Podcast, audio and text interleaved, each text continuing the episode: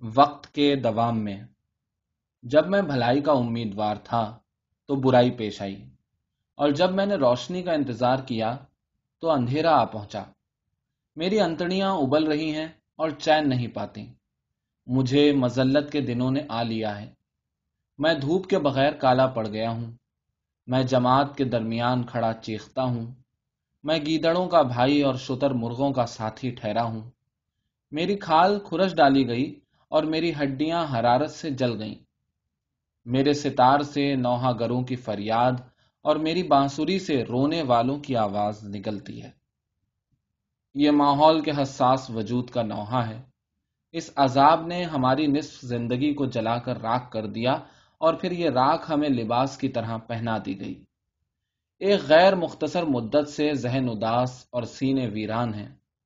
جنہوں نے آرزوؤں اور امیدوں کے ذخیرے اکٹھے کیے تھے، ان کے پاس کیا رہا؟ یہ آزمائش ان لوگوں کے سروں پر ٹوٹی ہے جو سوچنے والے اور سمجھنے والے ہیں۔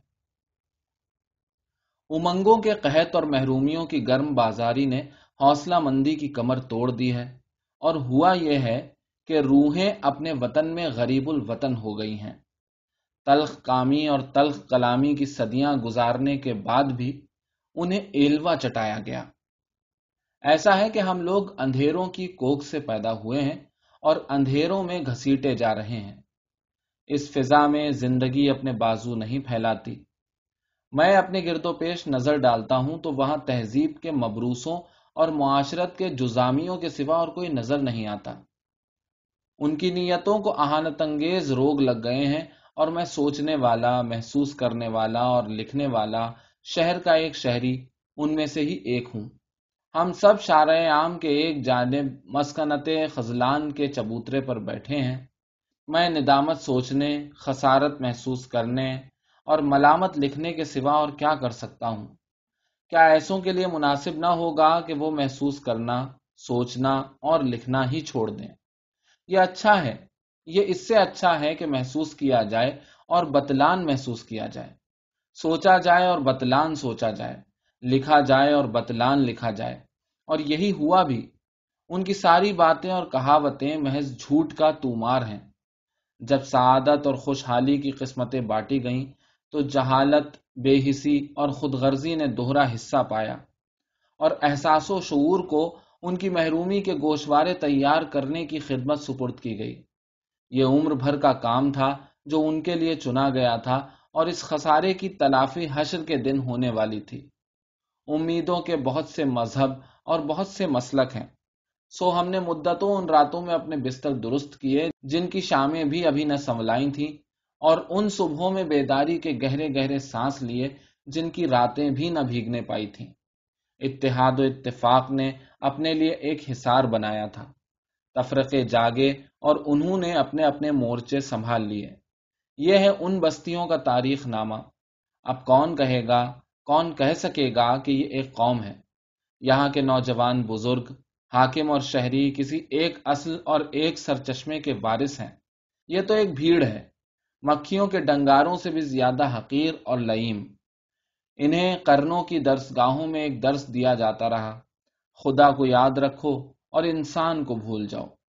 ان درس گاہوں میں اقتدار کو دلیل اور قوت کو برہان کے طور پر پیش کیا گیا۔ چاہا گیا کہ عقل کو عقیدوں کا محکوم بنا کر رکھا جائے۔